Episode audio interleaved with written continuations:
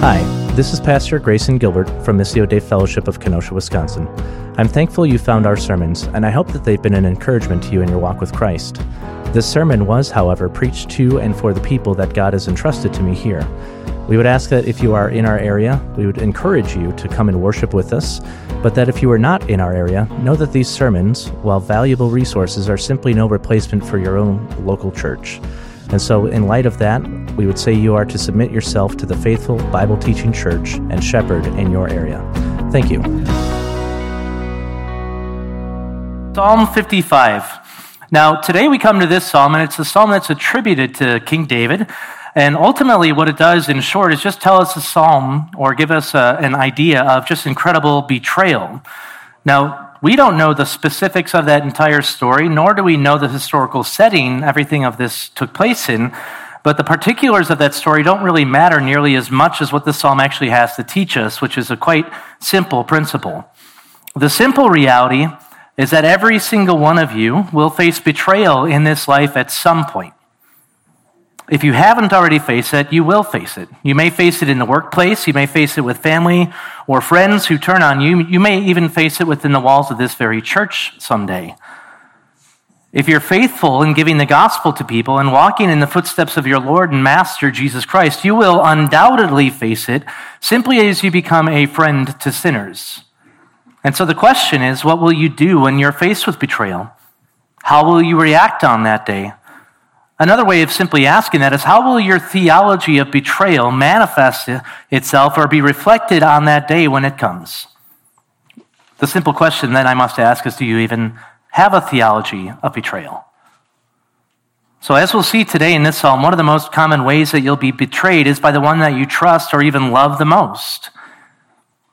You'll pour your heart and soul out to them. You'll give them nothing but kindness. You'll spend hours upon hours with them. You'll laugh with them. You'll weep with them. You'll go to church with them and worship with them. You'll do everything with them. And as your reward, at least in this life, they will betray you. They will walk away from it all, and they'll burn every single bridge behind them on the way out. And so the question is what do you do with that? How do you stay faithful? How do you stay, in other words, someone who is not a cynic utterly burned by the church? Well, David gives us five key lessons to learn in what I'm going to call today the school of betrayal. And what he teaches us, though, is that this could be broadly applied in pretty much any hardship you face. So don't think that you have to just pigeonhole it to betrayal, beloved. But before I get into all of that, I want to simply walk you through the structure and the themes of this psalm because what we're going to be doing is actually jumping back and forth. I'm not going to go consecutively. And the reason for that is rather simple. And that's because David's emotions, his thoughts, his prayers are literally all over the map throughout this psalm. So I want to trace it thematically for you. We're still going to be looking at the particular verses and I'll exegete them for you. But first, I want to just give you an overall structure. The psalm itself breaks three, or mainly into three sections here. You have verses one through eight, and that deals with David crying out to the Lord in prayer. That's a relatively simple section, but notice the reason he actually gives here in verses three and four. He, he's crying out to God because of the voice of the enemy and the pressure of the wicked. Why? Ultimately, they bring down trouble upon him. They, in anger, bear a grudge against him. And he's saying that this trouble is not merely that they talk bad about him behind his back. No, he's actually worried in verse 4 that they're going to kill him. So if you haven't figured it out by now, David is pretty much always in this position, is he not? Well, from this point on in the psalm, you can start to see him actually wrestle with all of his emotions, and this ultimately will just bleed right into the next section in verses 9 through 15. In 9 through 15, you see that David's dealing with all these evil people around him continually. And it's not that these evil people are just doing evil things that he has to witness. No, they are actually afflicting him. But the affliction goes deeper than that. The one who seeks to kill him in verses 12 through 14 and even breaking down in 20 and 21 is his best friend. This is a man he's walked through much of life with. This is a man he counted even as his equal in authority and stature. He counted him as a brother. They worshiped together. So the betrayal simply runs deeper than any other enemy that David has known. And if you've experienced this type of betrayal, you know full well all the baggage that comes with it, all the heartache that comes with that. And so much of this section is rather simple as well. And much of the psalm, you see the same reflection, but this is a man who is literally pouring out his broken heart to God. And all of this, again, is out of this place of heartache and betrayal.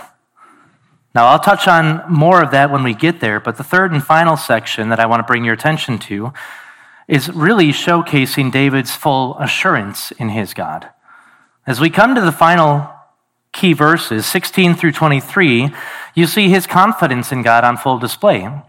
In spite of the threat on his life, in spite of the betrayal and all the emotions that come with all of that, David is confident but he's not confident in himself. He's confident that God has heard his prayers, and that shapes the reality of what he goes to teach the congregation at the very end of this psalm. He is confident that the Lord is not merely mighty to save, not merely one who will take vengeance on the one who betrayed him, but that he will lift him up and sustain him all the days of his life. The two final verses really form a bookend with the first two verses, and it draws out this main theme of the psalm that I'm going to be hitting today, and that's essentially that God is the only sure place of refuge for his children. Literally, the only sure place of refuge. Notice that David begins and ends with prayer. The point he's drawing together is this very fact. Everything in between then just simply serves to show this reality or demonstrate this point that God alone is to be our refuge. Everything that was once stable has fallen apart around him. People seek to kill him. His closest companion has betrayed him. And his emotions certainly are not helping in the midst of that.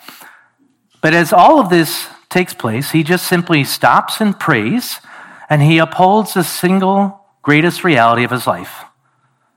God is the one who is always upholding his saints by his mighty hand. In short, that's the whole point of this psalm, beloved.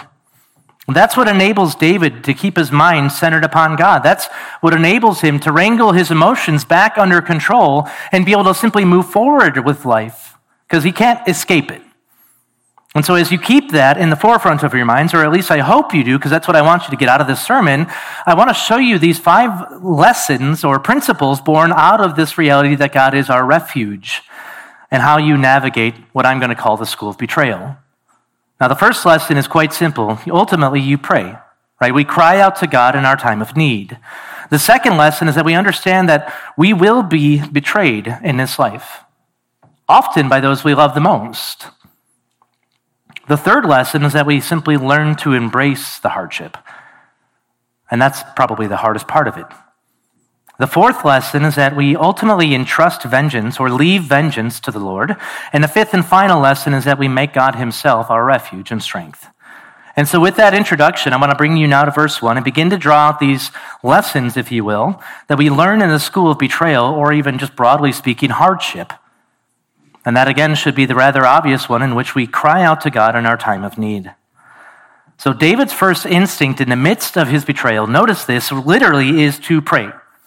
Right, right away in verse 1, this is how he begins. So look down with me. I want you to literally track with me the whole time. He begins by saying, Give ear to my prayer, O God, and do not hide yourself from my supplication.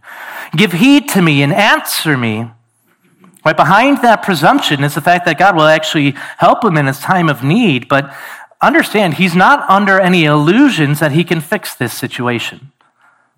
We'll get to that more in point three, but David is feeling the weight of his trial pressing down on him from literally every single side. He is tempted to flee. He is tempted maybe even to take his own vengeance. His emotions are wrangling all over the map. He can't get them under control because he knows that the closest one he counted as his friend has betrayed him. In other words, he's tempted to sin in all the same ways that you and I would be tempted to sin when facing such a hardship. He's especially tempted to despair He's especially tempted to be cynical. And so just imagine all that flying at him 24 7 right now, but he stops in the midst of that chaos and grounds himself in the one he knows is in control. Right? That's what he ultimately is doing, is he's begging this sovereign God over all creation to do something only he can do. And in one sense, that's the purpose behind why we pray, is it not? A prayer is simply the recognition that God is the sovereign king over all things. He is the only one who actually has the ability to do anything about it. There's much more to prayer than simply asking for things, but when we, when we pray, we are eventually always getting around to asking for something, aren't we? If you're not, I mean, you should be. But the reality of what he speaks to is that there's a set of truths we kind of innately recognize in the midst of this, right? God is sovereign and you are not. God knows ultimately what comes next in the middle of every single situation, and you don't. God has the ability to change the heart and the mind, and you do not. And behind every bit of genuine prayer is ultimately the presumption that God can do something about it. That's the amazing part, isn't it? Well, this is a truth that David knows intimately, and so what he does is just simply request that God act. It's not that he's hemming and hawing and wringing his hands and thinking, oh, if only God could do something about it. No, he is literally saying, God, I need you to do this. He requests four times, it's called a command of entreaty here, that God will actually act in his time of need. He says, Bend your ear to me, do not hide from me, give heed to me and answer me. I mean, this is a man at the desperate end of his rope here. You and I read this and we think, well, that's a bit bold, is it not? He's being a bit demanding of God. But when true hardship hits you, is this not how you pray? When you're truly at the end of your rope, are you not that urgent with your prayers before your Father? All the veneer, the mask, everything gets pulled back, doesn't it? Our desperation just simply comes right to the service, and you fall like a helpless child before your Father because you know He is strong and mighty, and you know that you're nothing but a child.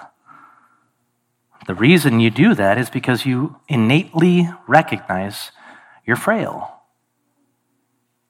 You innately recognize you can't do a thing. Betrayal and trials and suffering and persecution, all of these things, all they do is just remind us of our pride and self reliance. They remind us of how weak you and I really are. When true hardship hits, do you not recognize how utterly dependent you are on God? That's all David is doing here. That's why he starts with prayer. That's why he ends with prayer. That's why the whole thing is a prayer, beloved. And it's a brutally honest one. He's got nothing up his sleeves. He knows that. He recognizes he's powerless and helpless, but he also recognizes in the midst of that, God is not. You can read it, though, and almost sense this tinge of doubt, though, can't you? I mean, he's literally just crying out to God Lord, bend your ear. Don't hide from me. Listen to my cries. Help me. Is that not the cry of a desperate man who just looks around and wonders, does God even care? Is he even paying attention? Do not hide from me. What does that assume in the text there? But that he feels God is hiding from him in that time. Understand, though, this is not where David stays. That's one of the incredible things about it. Is he's, he's a man just like you and I, but he doesn't stay here. By faith, he just continues to pray, and he prays in a very brutally honest way but the school of betrayal is teaching him something all the while about prayer. And it's a truth that he already knows, but it's one that you and I often forget when hardship hits. God is in control. God is our refuge and strength in times of trouble. We, we hear that and we're like, yes, amen. But it almost slips off like a band aid, doesn't it? This is something in the core of his being David utterly is convinced is true. I want you to see this now as, as we look toward the end of the psalm, because I want you to see how his confidence really shifts into a completely different reality for this man. Look at verses 16 and 17 with me. right, he's contrasting himself with the wicked here, but he says, As for me, I shall call upon God, and the Lord will maybe save me. No, the Lord will save me. Evening and morning I, and at noon I will complain and murmur, and he will turn me away like a petulant child. No, God will hear my voice. do you see how his mind and heart has just shifted here? Right? He, he's not a man that's just, again, wallowing in despair. In the beginning, that's what you have. You have the first two verses, he's a man that is crying out to God in sheer panic and heartache because of the situation. But by this man, that broken man has confidence, and it's not in himself. He just utters this as a declarative reality God shall save. I will call upon him at all times of the day. I will pour out my complaints and groans, and Yahweh will not grow weary with my voice. He will hear me. He will act. He will save. How did he get here? Right? That's what we want to know if we're honest, because we're most often like the guy in verses 1 and 2. How did he become a man who was once plagued by despair and tinged with doubt to a man of great confidence? Well, in much the same way, beloved, David just simply continued to pour out his heart to God. He continued to pray. He just continued. There's no magic secret sauce here. He continued to pray. But the reason why he did so is because he already knew, in fact, that God was genuinely a refuge and strength in this life. In other words, he trusted him. It was by faith that David began the prayer, and it was by faith that David ended his prayer. Despite how he wavered, despite how frantic his own heart was in the midst of everything, David turned to the Lord because he could trust him. It's that very simple answer. My point to you, and this is incredibly simple, but some of you, you struggle with prayer, right? You've not yet learned to come to Him for all things, and it's merely a reflection of the fact that you don't quite see Him truthfully as your refuge and strength. Understand, a lack of prayer is nothing more than a display of unbelief, at least in some way, shape, or form. A prayerless life for the Christian is an oxymoron. In all things, literally, in all things, we are to come before our Heavenly Father and to pray at all times. But much of the reason why you and I don't is that we just simply don't take Him at His word. If I can remind you, look at where David started. Right? At least look at that. He didn't come without trembling and fear. He didn't come with a heart filled with utter confidence. He came with anxiety and doubt, and he came on an emotional roller coaster. But as he continued to pray and cast his confidence in God himself, he himself grew confident. He continued to pour out his heart. He continued to let his requests be made known. And he ultimately came to embrace what he already believed. His whole prayer is just a reflection of what God has said about himself in his word. So, what David just very simply does is he takes the arsenal of truth that's bound up in the very word of God and he prays it back to God. So, my free, cheap advice is you, as you hear that, if you struggle to pray, take up the word. Don't let your doubts or your worries or your fears or emotions keep you from going to God in prayer. Ultimately, let that be the very fuel or the fodder for which you come before Him with and pray. But take up the word with you. Pray that God would be faithful to what He's revealed Himself to be. Pray that God would be faithful to His promises. Pick up the Psalms and see how just wide array of emotion is laid out before you in raw display. And recognize that no matter how you feel, beloved, God's not surprised by that, nor is He bothered by it. Go to your Heavenly Father and pour out your heart. But don't simply stop there. Keep praying day and night, all the day at noon, all day long, in other words, let your complaints and your murmurings and everything else come pouring out of your heart to your Father. Why? Because through Jesus Christ, He has promised to hear you. No matter how bad your prayers are, no matter how much you feel like you're complaining like a little child, He hears you. I mean, just um, think of how wonderful that reality is right? If you have kids, you know just as well as I do that sometimes you're like, okay, just go, right? God will never do that to you in your prayers. And you and I are just bigger kids. More than this, though, is that He's going to sustain you in the midst of it. That's the incredible reality of who God is. He is the only one who can do that but he's also the only one who can actually fix any bit of a situation that you find yourself in. But David didn't learn to pray this way overnight. You know, for him, he actually had to be brought through the school of betrayal to learn this reality. He was a man of much prayer. He was a man of much confidence in God. We know this from Scripture, but that didn't mean that his heart was not prone to wander just like ours. But what he learned here was an incredibly vital lesson that ultimately God is his only refuge, and then therefore he ought to pray to him day and night, no matter what the situation may be. For some of you, you have to actually still learn this lesson. And it's a very painful lesson. Some of you have been through this painful lesson time and time again, and yet you still haven't learned it. But it's a necessary one. You're going to face hardship in this life. Specifically, you will even face betrayal. You'll face betrayal by those you love the most. That's what we're going to find in this next section. The next lesson essentially is that you're going to be betrayed even by those you love the most simply because the heart of man is utterly wicked. So look down with me. We're going to continue to make our way through the text. I want you to see first how he draws his attention to the motives of his enemies. So, verses 2, the second half, all the way through 3. Notice David writes, I am restless in my complaint, and I am surely distracted.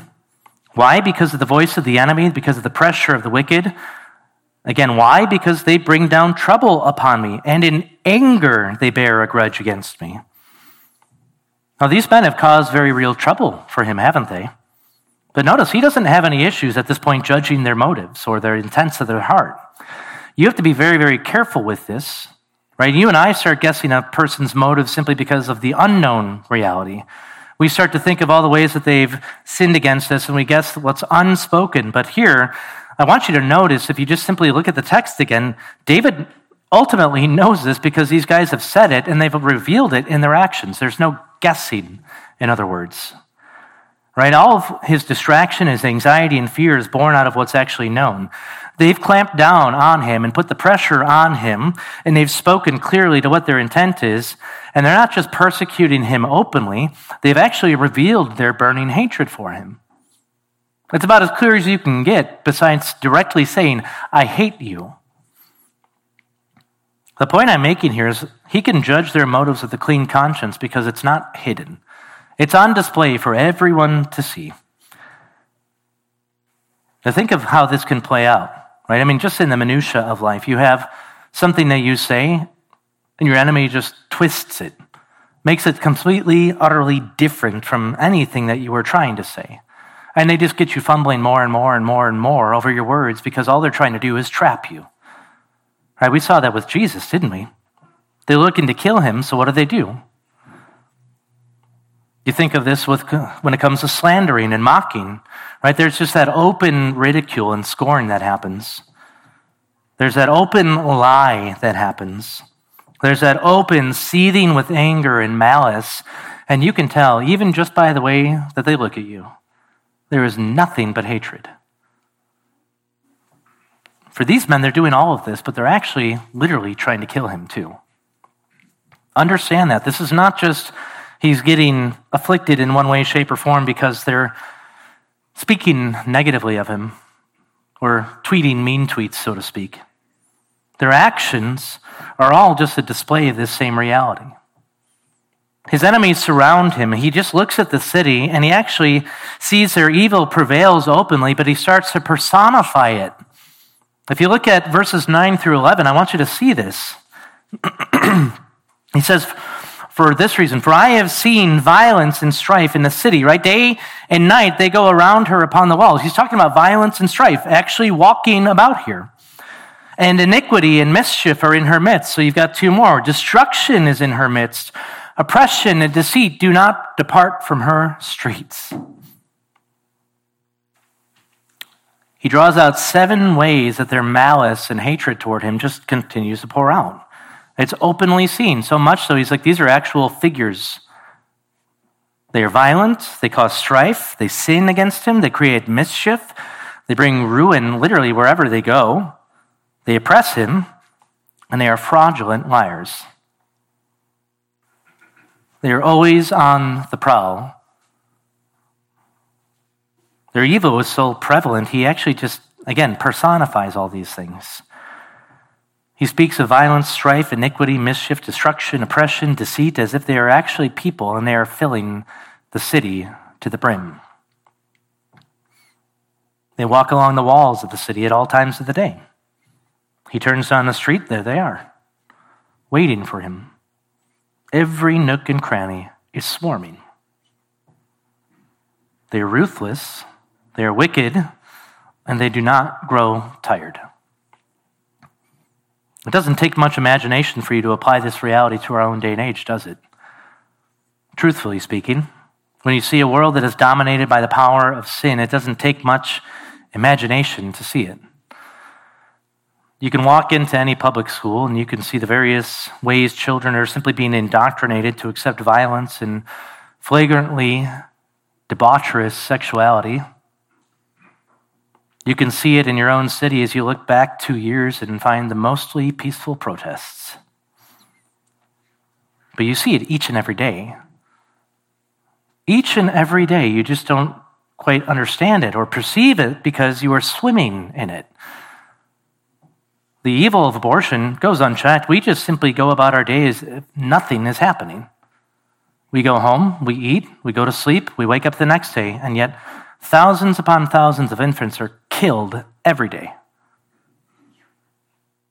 People, children, are having their bodies mutilated, and we call that progress science. Sexual anarchy is rampant, and we call it freedom. The Christian faith is openly mocked. We call that tolerance. And if you think it's just out there, it's not within people within the church, you're only fooling yourself. That's all low hanging fruit, beloved. That's all low hanging fruit. That's all that is. Think of how simple and it is for you to just utter a lie.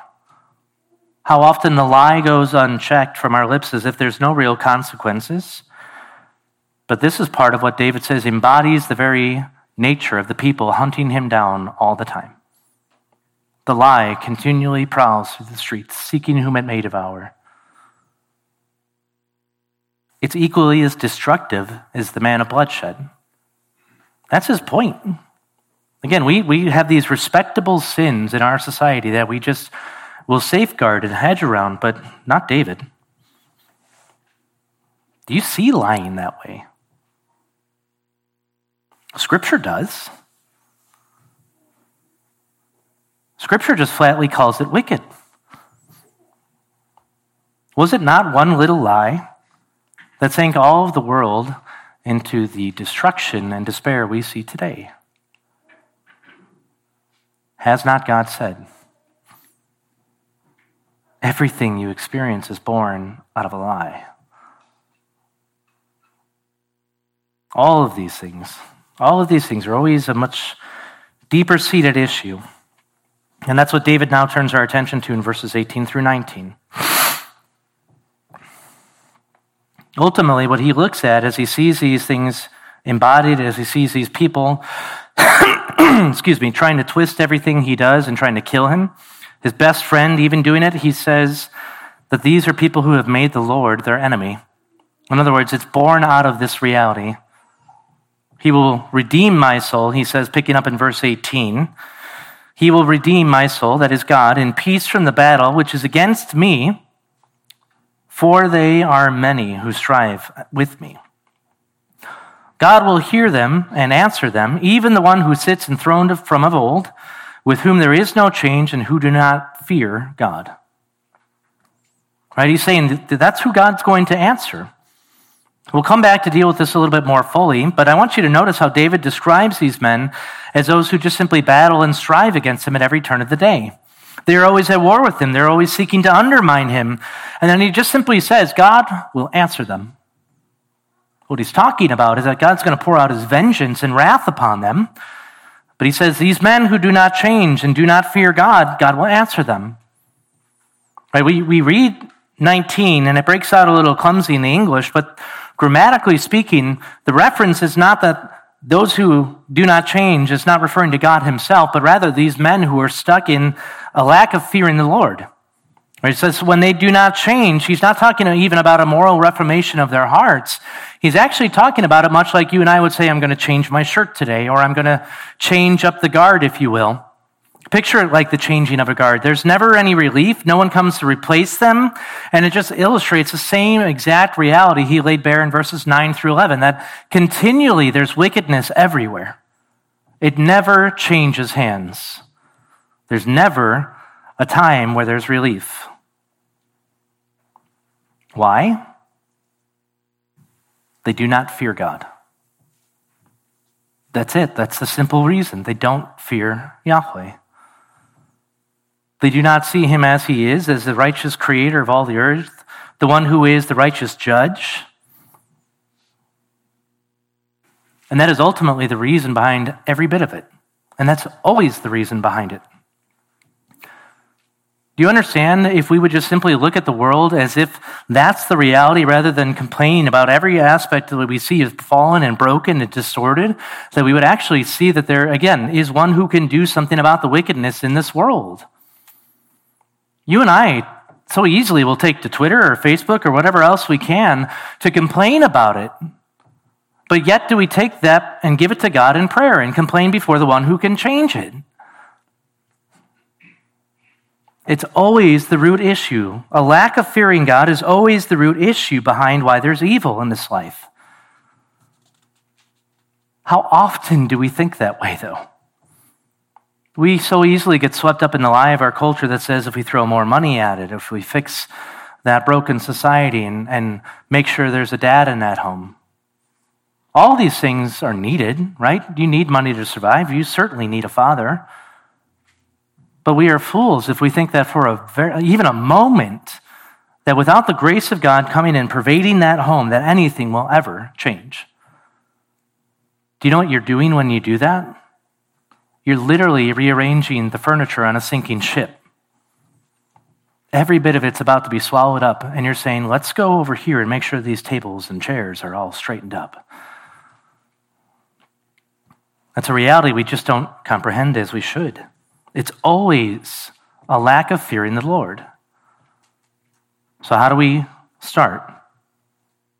Well, we have to actually come to that base agreement with Scripture.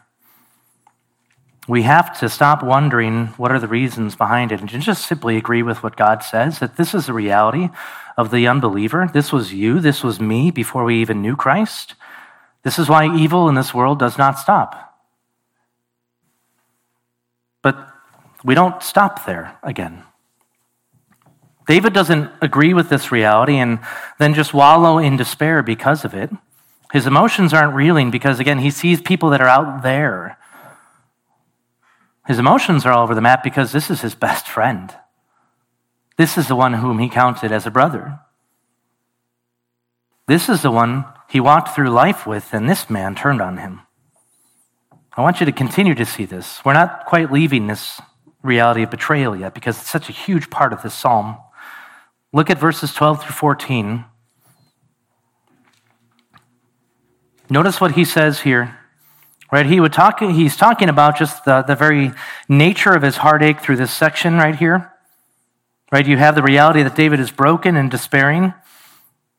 He's looking at all the evil around him and he basically is saying, I'd, I'd, be able to get over it if this was out there, so to speak, if this was just an immoral, godless society. But he says instead, For it is not an enemy who reproaches me, then I could bear it, I could get over it, so to speak. Nor is it one who hates me, who has exalted himself against me, right? Like an invading army or an enemy of sorts. Then I could hide myself from him. But it is you a man my equal, my companion, and my familiar friend. We who had sweet fellowship together walked in the house of God in the throng. Together we went and worshiped the Lord among God's people. It is you. This man was his confidant, it was his equal. He worshiped with him. He knew him better than anyone else or rather, at least he thought he did. When he looks back, though, he can see everything much more clearly. Again, look down to verses 20 and 21. Notice what he says here. He's speaking of this man yet again. He breaks up in the middle of it as he's displaying his confidence in God himself, but then he stops and interjects again because you're dealing with all the emotions of it. And he says, He has put forth his hands against those who were at peace with him. He has violated his covenant. His speech was smoother than butter, but his heart was at war. His words were softer than oil, and yet they were drawn swords. Does that not just perfectly describe the one who is a betrayer? He's always buttering you up, and yet everything behind closed doors is that he wants to just take you down. Everything David thought he knew about this man was just a lie. That's what he's seeing here. He's like, that whole time, he was a filthy liar. He made promises, he broke his oath. He didn't treat it as anything sacred. He just basically broke it with the greatest of ease and spat on it. I worshiped with him. I loved him as my brother. He was my equal, my companion, my friend. And yet, all the while, he hated me. Imagine the weight of that betrayal. Imagine it. And for some of you, you, you don't have to because you lived it or you are living it. You've already learned that lesson in a very, very painful way, and you're dealing with the scars today. The principle, again, the lesson, you'll be betrayed. You'll be betrayed by those you love most. Perhaps your wife, perhaps your husband, perhaps your friends, your family. Beloved, you will be betrayed. A sad reality is that this is not a life lesson only learned outside the walls of the church. And if you've been in the church for long enough, you know that. Again, David's own friend, whom he worshiped with, Sweet fellowship, he describes it as. All gone. All gone. I'm just going to be blunt with you. You're going to experience that. You're going to experience it here. I've been in this church for years at this point, and I've had people that I literally was looking at and saying, if we die, my wife and I, if we die, they'll take our kids and raise them because they're faithful. They've utterly abandoned the faith. Utterly abandoned it. We've had people that we've counseled and spent hours with and poured our lives into and poured out vast sums of money just to help them and get them out of a hole or to care for them. And you know what came of it from many of them? Not just a few, but many of them, is that they up and left and they made vicious slander and lies about not just Becca and I, but the church. And you grieve because you think of them and you can't help it. You drive by a spot and you're immediately reminded of that time. You will be betrayed, beloved. If you're going to be faithful, you'll be betrayed. Some of you here will be the betrayer. The simple reason is just as David said for these men it's that you do not fear the Lord. You do not yet honor him and love him, and therefore you do not honor those that you profess to love.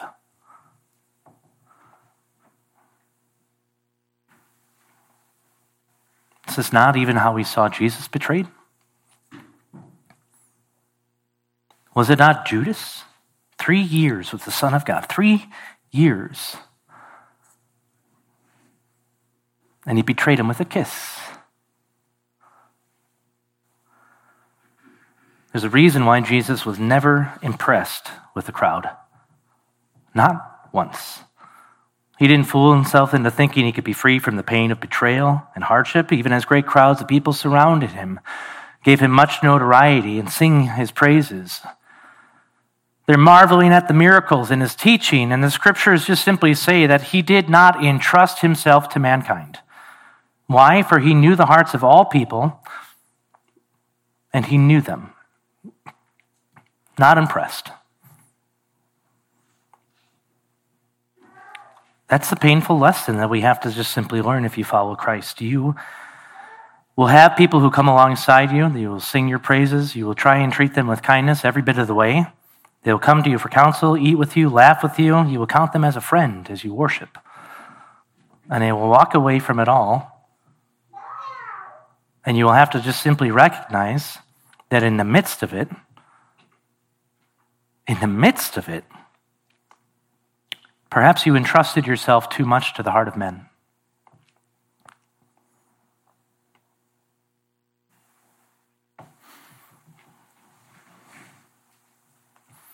Sorry. So, how do you learn to trust as David did?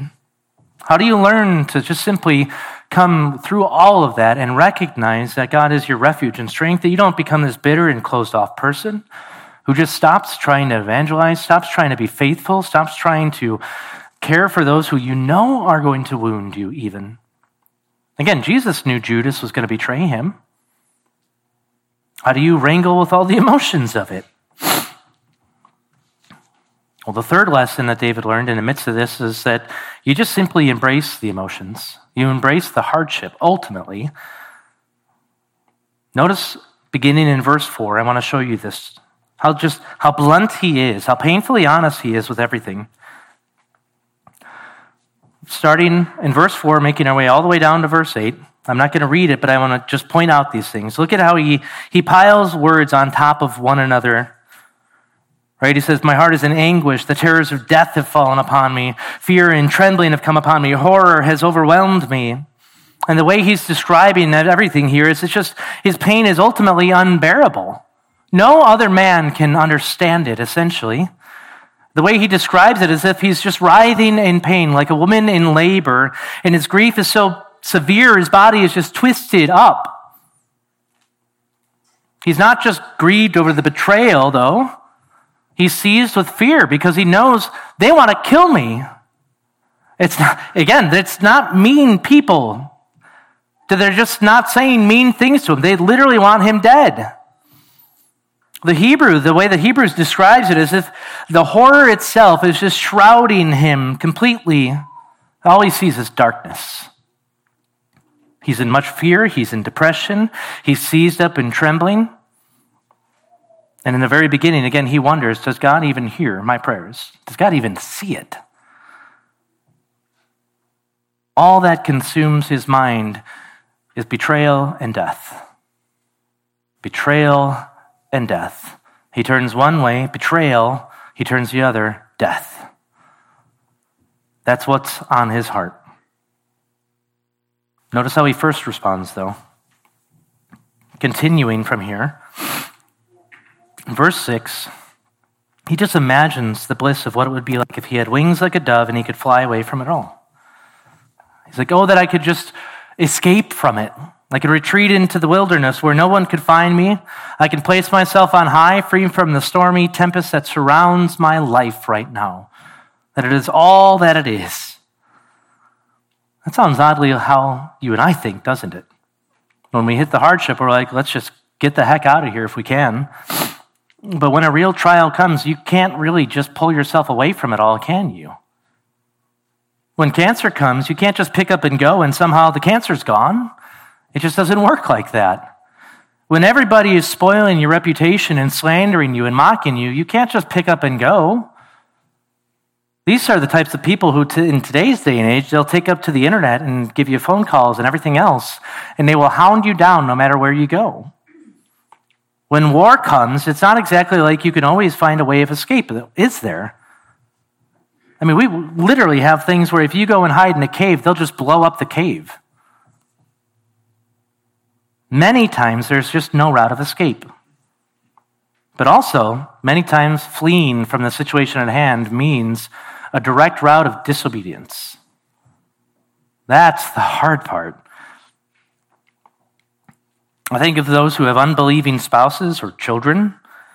It'd be easy to run, be easy to hide, but you can't. If you did, not only would you be disobedient, but it's not as if that heartache would not follow you. There's no route of escape from that pain. That's what David sees here, beloved. The problem is much, much deeper than simple betrayal and death. He knows that his own temptation to flee and resolve things in his own power and in his own ways just won't fix anything. It won't fix the heartache, won't take the seditious traitors away from him. And all he comes back to at a certain point is just seeing how the emotions are just ruling him. He knows the wilderness won't save him. It's not a refuge, in other words. Only God can be his refuge. Only God can be his strength. Again, think of all the ways you fall into this trap of thinking that he's not that. Re- right? Some of you want to escape the city. You want to move out to the country thinking that it's going to be a peaceful and easy life because you can have your hobby farm and your chickens and everything else. Sin will always follow you. Even if you're just by yourself, guess what's going to be there with you? Your own sin. One of my favorite stories about the monks when they were in the desert is they would literally be removed from everybody, and they're on opposite sides of the cliff faces, shouting obscenities to one another. And then they go in and they do their prayers. Sin will always follow you. You can't get away from it. They were trying to, and yet they found they were just as mad at everybody out there with them as they were with everybody in the city. It didn't matter ultimately. Some of you think that you can stockpile ammo and provisions. If things hit the fan, that you'll somehow survive it. But at the end of the day, death will still hunt you down. If it's God's will for you to die that day, you will die. Nothing you do will take care of that. You cannot stave off death. Even if you live for 15 more years, guess what's coming right behind you? I was talking about it with Cody this morning, just like the aches and pains that you just continually start to have as you get older. And the reality is, it's a reminder that day by day, I'm dying. Little by little, it's just death hunting me down. Some of you think that you can stave that off with health routines and everything else. All you're doing is just still going down with one foot in the grave like the rest of us. Some of you trust in family, friends, politicians, as if politicians are going to lead us into a golden era. But there is no golden age without Christ on the throne. All of it, beloved, is a grand exercise in futility because at the heart of it, what we're being driven by is our emotions. It's not the truth of God's word. Who is the only one who can be a refuge and strength in times of trouble? Will it be your spouse? Will it be your beloved son or daughter? Will it be your best friend? It will never be that. It can only be God. There is no life under the sun that's free from hardship, but there's also no life under the sun that's free from sin. What David had to learn most through the school of betrayal is that he had to embrace this hardship he just simply embraced the reality of it. All throughout this whole section, right? Verses 4 through 8, 9 through 11, 12 through 14, 19 through 20, when he's talking about his friend's betrayal, he is just literally lamenting the whole time. In every way you can think about it, he's pressed, he wants to flee, he wants relief, but he can't do anything about it. And so what he does is he prays. He entrusts himself to God, who is his refuge and strength. What came with that embrace was a sense of peace. Not that the trial was somehow gone or lifted, but that ultimately God was with him in the midst of it because God is his refuge and strength. It sounds so radically simple when you put it like that, doesn't it? But if you're honest, the hardest part about facing hardship or betrayal is that you can't push away the emotions of it. I, I mean, I, I'm a guy who literally has the emotional equivalency of a rock, and beloved, I still have feelings. Okay? It's just the reality of it. You can't escape those things. If you're a human being, you're going to have those feelings, no matter how stoic you may be. The reality, though, is it's not so important that you have emotions. It's what you do with them. It's how you respond to those emotions. Who is the one that you come to and cast your cares before as if that is the only sole refuge and strength you have. Right? Are you turning to something in this life or some other person as if that's going to help stave off the fear or the depression or the anxiety or the unrighteous anger or whatever it else that you're dealing with? Or do you go to the one who is your Lord and Savior? Nothing else can deliver us.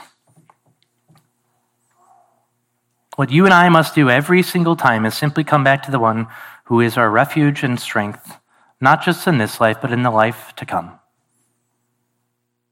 Pour out your heart to your Heavenly Father. Be brutally honest about it. Brutally honest about it. Admit you're afraid. Admit it. Admit that you're sad or you're angry or that you're depressed or that you're driven by anxiety or unbelief. Does God not already know? And when you admit that, then start to pour out your requests. Why? Because God is the only one who can actually do anything about it. Not only can He actually act in that situation, but He is the one who can sustain you and care for you and show you His love and calm your wayward and all sin messed up heart that you might actually grapple with the truth of things and come to submit your emotions to the very word of God. But understand part of that reality, even I would argue a good part of that reality, as David also learned in the fourth lesson, is that it's not simply that you just embrace the hardship, right? But that you can then look at God and say, God is a God of vengeance. God is a God who rights wrongs. And I can leave vengeance to God. I can trust that he will do what is right as the righteous judge. Notice this. I'm going to go through this rather rapidly, but in, in verse 9, he just pours this out. Confuse, O Lord, divide up their tongues. He's saying, just shut them up. Don't allow them to speak anymore. Cut their mouths off, so to speak. What he's alluding to is the Tower of Babel, right? Where there's that confusion of language and they're driven and broken up. That's what he's saying for these men. But he's not done even just here. In verse 15, look with me again. Notice what he says Let death come deceitfully upon them. Let them go down alive to Sheol, for evil is in their dwelling in their midst. Right? We already know how evil these men are, but he just looks at them and he says, Swallow them up, Lord. Swallow them whole. Let them go down to the grave screaming like the sons of Korah did when they rebelled against Moses in the wilderness. The reality of what he's looking at, he's just saying, God, these men are wicked. They're evil in every way, shape, and form, and you know this. You have promised to judge evil. You have promised to save the righteous. And so I'm asking you, do that. You've promised to redeem and to snatch me from harm. Do so judge the wicked, swallow them whole. We look at that and we're like, I don't know about praying like that. Beloved, it's actually a good and right and proper response for you to look at unrepentant evil, meaning the one who is bent in their way and will not ever change, the one who does not fear the Lord, and ask for that. Don't forget in the midst of that, that part of the way God will resolve justice is through the cross. But recognize that's an entirely appropriate response to evil in this world. Judge evil, Lord.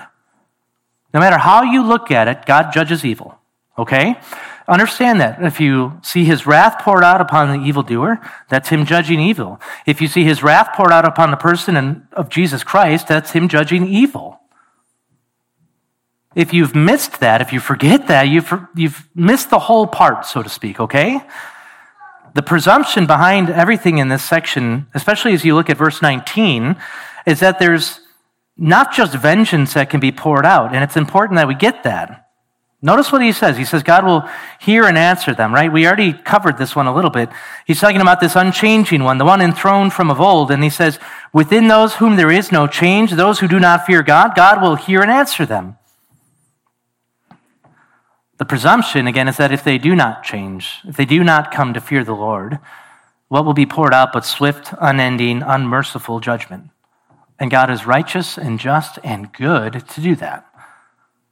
But if they do change, if they do come to fear the Lord, God is righteous and just and good to give them grace. Is that not what he's done for you if you are in Christ? Vengeance, in its rightful expression, is pure and holy and good. No matter how you stretch it, vengeance must be poured out.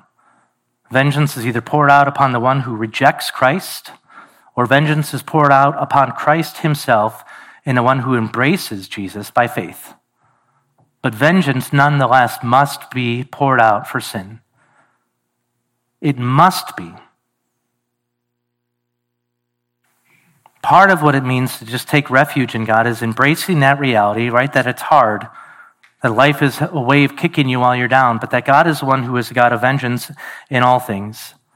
But He is ultimately the one who has the freedom to give grace and to take His vengeance and pour it upon Christ Himself. In the midst of that, what I want you to see as we get towards the end of it, I'm actually out of time essentially what David has done is, in every way, shape, and form, looked at God and said, I have made you my refuge and strength. His confidence has not come from the fact that he himself is able to free himself from persecution and harm. All he's able to do is come back to the place he started. That is, he has made God his refuge and trust. And though his trust has wavered, though he has been you know, forgetful of what's true, he has ultimately grounded himself back in the reality of his faith. God is the one who has declared himself to be the righteous and good and holy and just and loving Father toward me. And as you continue to see him pour out his heart in prayer, he just he reflects upon this more and more and more throughout the psalm. Verse 16, right? You can start to see all of this confidence is just brimming to the surface. He says, I'm going to cry out to God. God will save me. Verse 17, I will pray, pray continually, even as I'm complaining and murmuring, and uh, every bit of it is just, I don't want to do this, but he says, God will still hear me. Verse 18, he says, I have enemies on all sides. God will redeem me and snatch me from harm. Verse 19, even though these enemies pretend as if they don't have to answer to God, he just says, God will hear them and answer them accordingly. Right? God will do what is right and just and good. As you come to the final two verses, and keep all of this in mind, then, that the point he's been driving to all the while is that God is the one who is his refuge and strength. Throughout every bit of these lessons, that's what he's been moving towards. And you just see this full confidence on display of a man who started off incredibly rocky, but he didn't magically just get here right? He was an ordinary person struggling with doubt and fear and even depression, just like many of you do. But all he did was go back to the Lord time after time and recognize that I don't have to be a man of great strength. I don't have to be an emotionless rock all the time. I don't have to be the one who is self sustaining. The Lord Himself is my sustainer. The Lord is my refuge. The Lord is my strength. He's a man of great faith. But even his faith, I want you to see, is just not this rock steady thing that never vacillates. He's ultimately just continually taking everything and saying, Who is God and how am I going to put this into submission to this reality of who God is? That's why he didn't flee. That's why he felt confident to pour out his heart to his God. All that this psalm does is, or does for us rather, is just take David's example and, and thrust it in front of our face. And not in a way that says, oh, look at how much you are continually screwing up at this. It does it in a way to show you what he goes to teach you at the very end of it in verses 22 through 23. Cast your burden upon Yahweh, and he will sustain you, and he will never allow the righteous to be shaken. But you, O God, will bring them down to the pit of destruction. Men of bloodshed and deceit will not live out half your days or their days, but I will trust in you. In other words, a simple instruction that David brings all of us to here, at the very end of it, from the school of betrayal and affliction, is he says, God will sustain you, God will not allow you to be shaken, God will judge the wicked, therefore trust in God. It's the same thing Peter tells us in 1 Peter. He says, Cast your cares upon the Lord. Why? For he cares for you. Everything is reeling towards this end. You bring your burdens that you hold in your hands and lay them upon the Lord Himself. Not that you put them before the foot of the cross like we so often hear. You literally give them to the one who is the burden bearer. He takes them and carries them, and He sustains you in the midst of it. And in every way, I want you to just simply see as we wrap things up that ultimately we see the purest expression of this through Jesus Christ as He poured out His life on behalf of sinners. We saw that he suffered and died and was betrayed in the worst way imaginable. He was betrayed by his own countrymen, he was betrayed by Judas, but he was ultimately, beloved, betrayed by you and I because we loved sin. It was our sin that nailed him to the cross. And yet, in spite of this, Scripture says he counted all of this as joy. All of it. That's a miracle of miracles, is it not? That he would come and endure the punishment that you and I deserve. As the betrayers of the Son of God, he came and instead of consuming us in blazing white hot righteous wrath, he gave life. He forgave you if you believe in him. In light of that reality, if you're not a Christian, I, for one, just would you not just come to this one? Who saves? Would you not make him your refuge from the storm that is to come, that is God's wrath? But for you who are the Christian, oh beloved, would you not just come before this same one and recognize that if he is able to deliver you from the power and stain of sin, if he is able to free you from the wrath to come, he is able to be your refuge and strength in the midst of every other thing in this life, no matter how hard it may be. Cast your burdens upon the Lord, for he cares for you. Look upon all of creation and see that he is the one that's sustaining you. This is not some broad applicational truth. He sustains you. Ultimately, he's going to come and redeem all of creation. And on that day, he will redeem you and glorify you. And none of the hardship and sin that so often accompanies your life right now will be part and parcel to what you experience forevermore.